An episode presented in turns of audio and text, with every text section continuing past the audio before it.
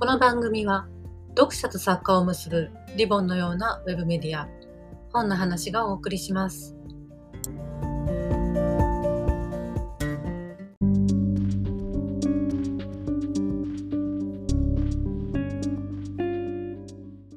えー翻訳の部屋、えー文春文庫翻訳の部屋、11月の新刊は、宮廷法拡散、大消滅2043をご紹介したいと思います。お送りするのは文庫文庫、文春文庫部長の大沼と、えー翻訳出版部部長の長島俊一郎でございます。どうぞよろしくお願いいたします。お願いいたします。はい、えっ、と、翻訳の部屋、リーバ編を入れると4回目ですね。ですね。続きものですね。続きもですね、頑張ってますね。毎月新刊が出ている中で。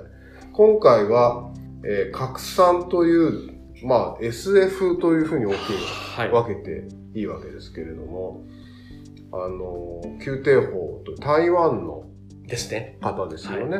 もう初めての小説みたいな感じですよね。もともとえっ、と、多分多国籍企業みたいなところで働いてた方で、えっ、と、修士号をイギリスの大学が取ってたりとかするんで、で、それに活かして、多分本業はどうやら設計の方らしいんですよね。あなんだけども、その、広告代理店だったりとか、コンサルとかを、せまあ、世界またにかけて、あの、仕事をしていて、その知見みたいなものを活かして書いたっていうあ、なるほど。感じのようですね。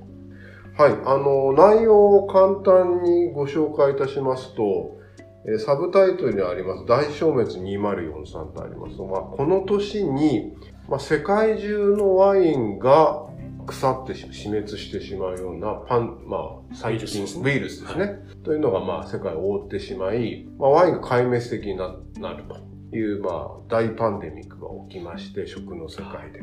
で、実はまあ、えー現在視点としてはその10年後ぐらいですね。53年でしたっけね。53年53年。はい。で、そこでまあ、えー実はまあ、ある会社が、えーそのウイルスに対抗する薬、唯一のワクチン。唯一のワクチンを開発したことにより、まあ、ワインのある日常というのがまた戻ってくるわけですけれども、しかしまた新たにそのパンデミックというのを起こるロードしてるみたいな。野望みたいな。ひたひたと押し寄せる破滅の足音みたいな。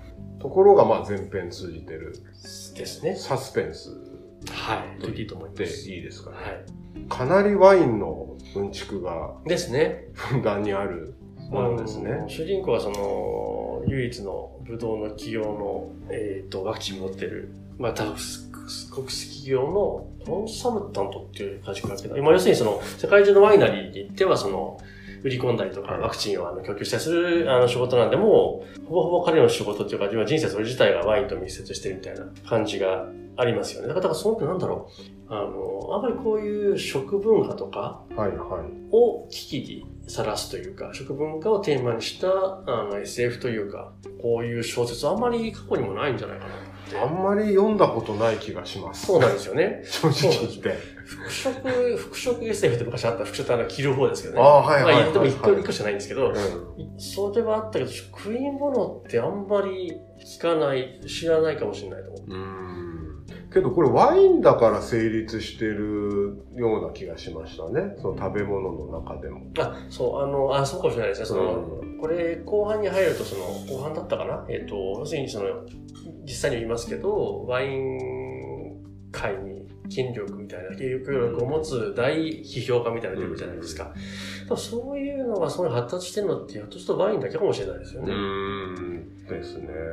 あとその、まあ、いろんな種があるわけですけど、いろんなワイナリーがワイン作るわけで、その表現方法っていうのがはいはい。あるわけじゃないですか。我々は田崎さんで初めて聞いたような、はいはいはい。草原を走る風のような味みたいな。わかります。そういうのがふんだんに出てくるじゃないですか。そうそうそうそう。面白いですね。そうそう、そうなんですよね。そのいろんなワインで、そのだ主人公の私もまあそこに関してやっぱり語るべきとこは語るし、文学的なものっていうのがワインを持っているわけですけれども、まあそれがその小説全体のこう楽しみの部分もあるし、だからそのワインが滅びるっていうのは単純に一つのアルコールがなくなるんじゃなくて、やっぱある地域、ある世界の中のある一定数の人にとっては一つの文化の消滅というような、ものすごく大きなことだし、それを取り戻すためには、莫大なお金を使ってでも取り戻さんとすると。いうことが描かれているんだなっていうことが改めて分かりましたね、これは。通常ね、パンデミック小説って、そこだし人の命がなくなっちゃうとか、はいはい。あの、それゆえにその政治がどうなるとか、そういう話なんですけど、ワインなしブドウの死滅ってそっちに行かないわけですよ、はいはい結局ね、あの、はいなるほどなと思ったよと思ったんですけど、あただし産業、一つ産業は確かなんですよ。うんまあそれは、はいまあわかるとしても、文化がね、うん。文化が死ぬんだ。文化が死ぬっていうのはあのその文化を守るために、こう、いろいろな人たちが、というところですけれども。けど、こんだけワインのうんちくが入ってるって普通のミステリーでもああるんですかね？いやー記憶ありますかね？記憶にはないですね、そういえば。そう、そういう意味でちょっと不思議なバランスの小説っていう言い方もできるんですよね。かなりバランス多めですよね。うん。ワイン系が。そうそうそう。で、だから、すあの、読んでて面白かったのは、前半、その、まあ、ワインが死滅して、していく20、40年前うんのうん。大消滅と言われる、はいその、間の群像劇と、現代、その、現在2053年か。主人公はその、まあそういうのを受けた現在のワイン会みたいなのをへめぐるっていう前半があるんですけど、うん。後半になってくると、なんだろうな、それをまた批評するというか、その、ワイン批評のその指標というか、基準、スタンダードがこの中の作中にあってできて、うんそれが一つの権力となってるわけじゃないですか。そうね。そう批評という権力みたいな。のなんかこう、そうね、権力家の方のこう、こう大きな存在としての描き方はすごくいいね。そう、不思議な、そっちにスライドする感じがちょっと面白くて、だからその、確かに文化の話ではあるんだけど、その文化を規定することで権力を発生させるみたいなね。はいはい。その辺のメカニズムが結果的に後半書かれてて、そこら辺も面白かったです。なるほどね。誰かがやっぱこう、物差しみたいなものが作るからこそ、その文化の中によって濃淡と言いました。それが分かってる分かってない。家元制度的なそうです、そうですそうです。感じが。そう、だからさっきおっしゃってるやつワインはあるのわね、一種文学的なワインについての、なんだろう、そのレトリックというか、レトリックじゃないな、うんあの、表現にしても、それにの基準があるわけじゃないですか。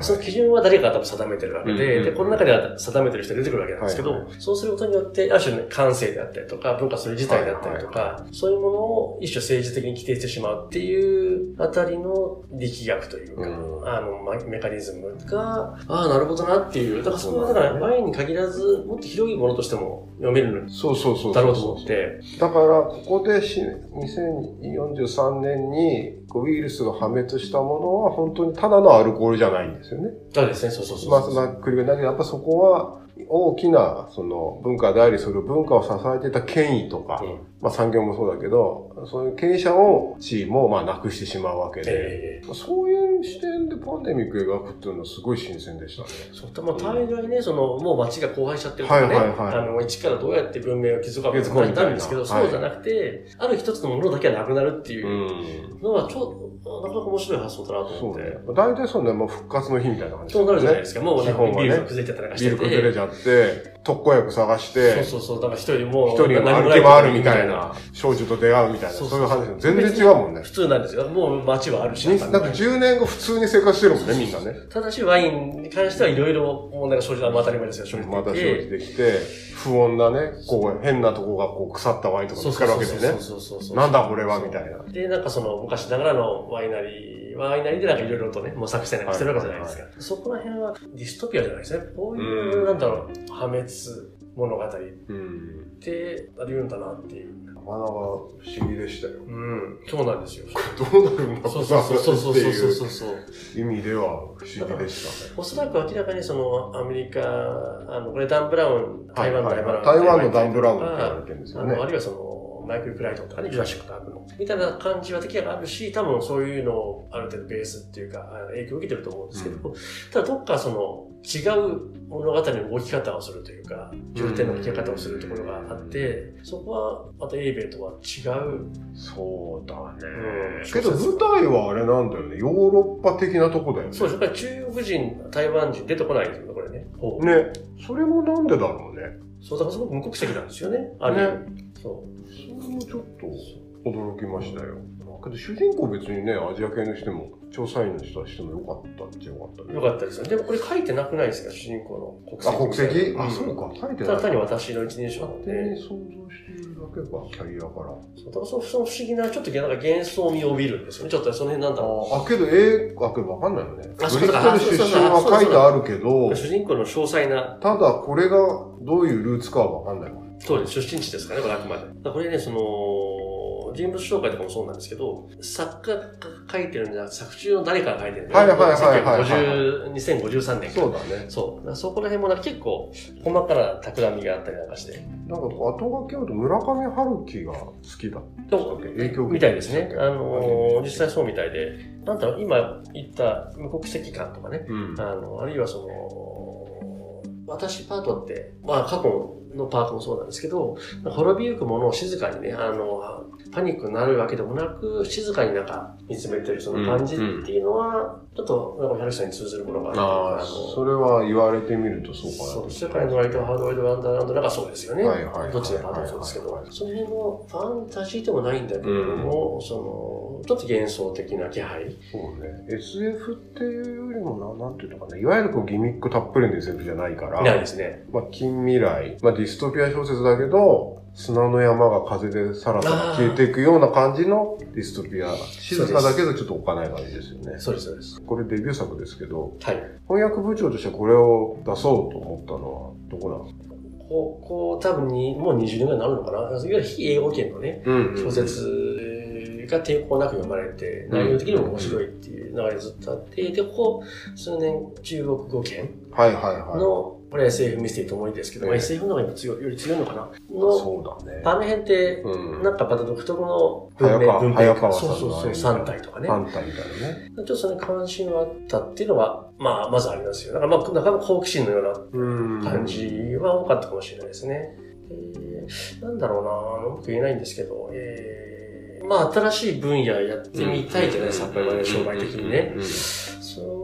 うんそれが大きかったでしょうね、やっぱり。で、なるほど。まあなんか独特の変な面白さが、変な使い方の面白さがあるし。あんま類書がない。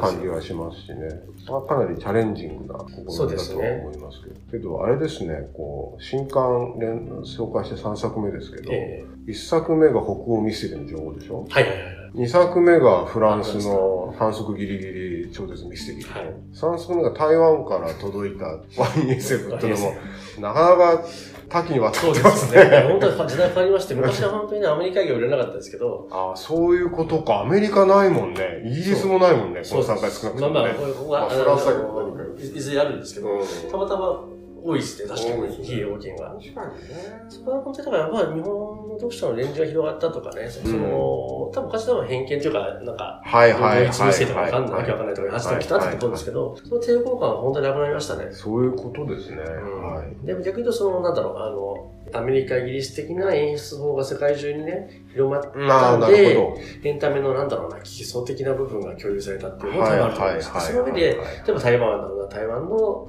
議な偏りがあるし。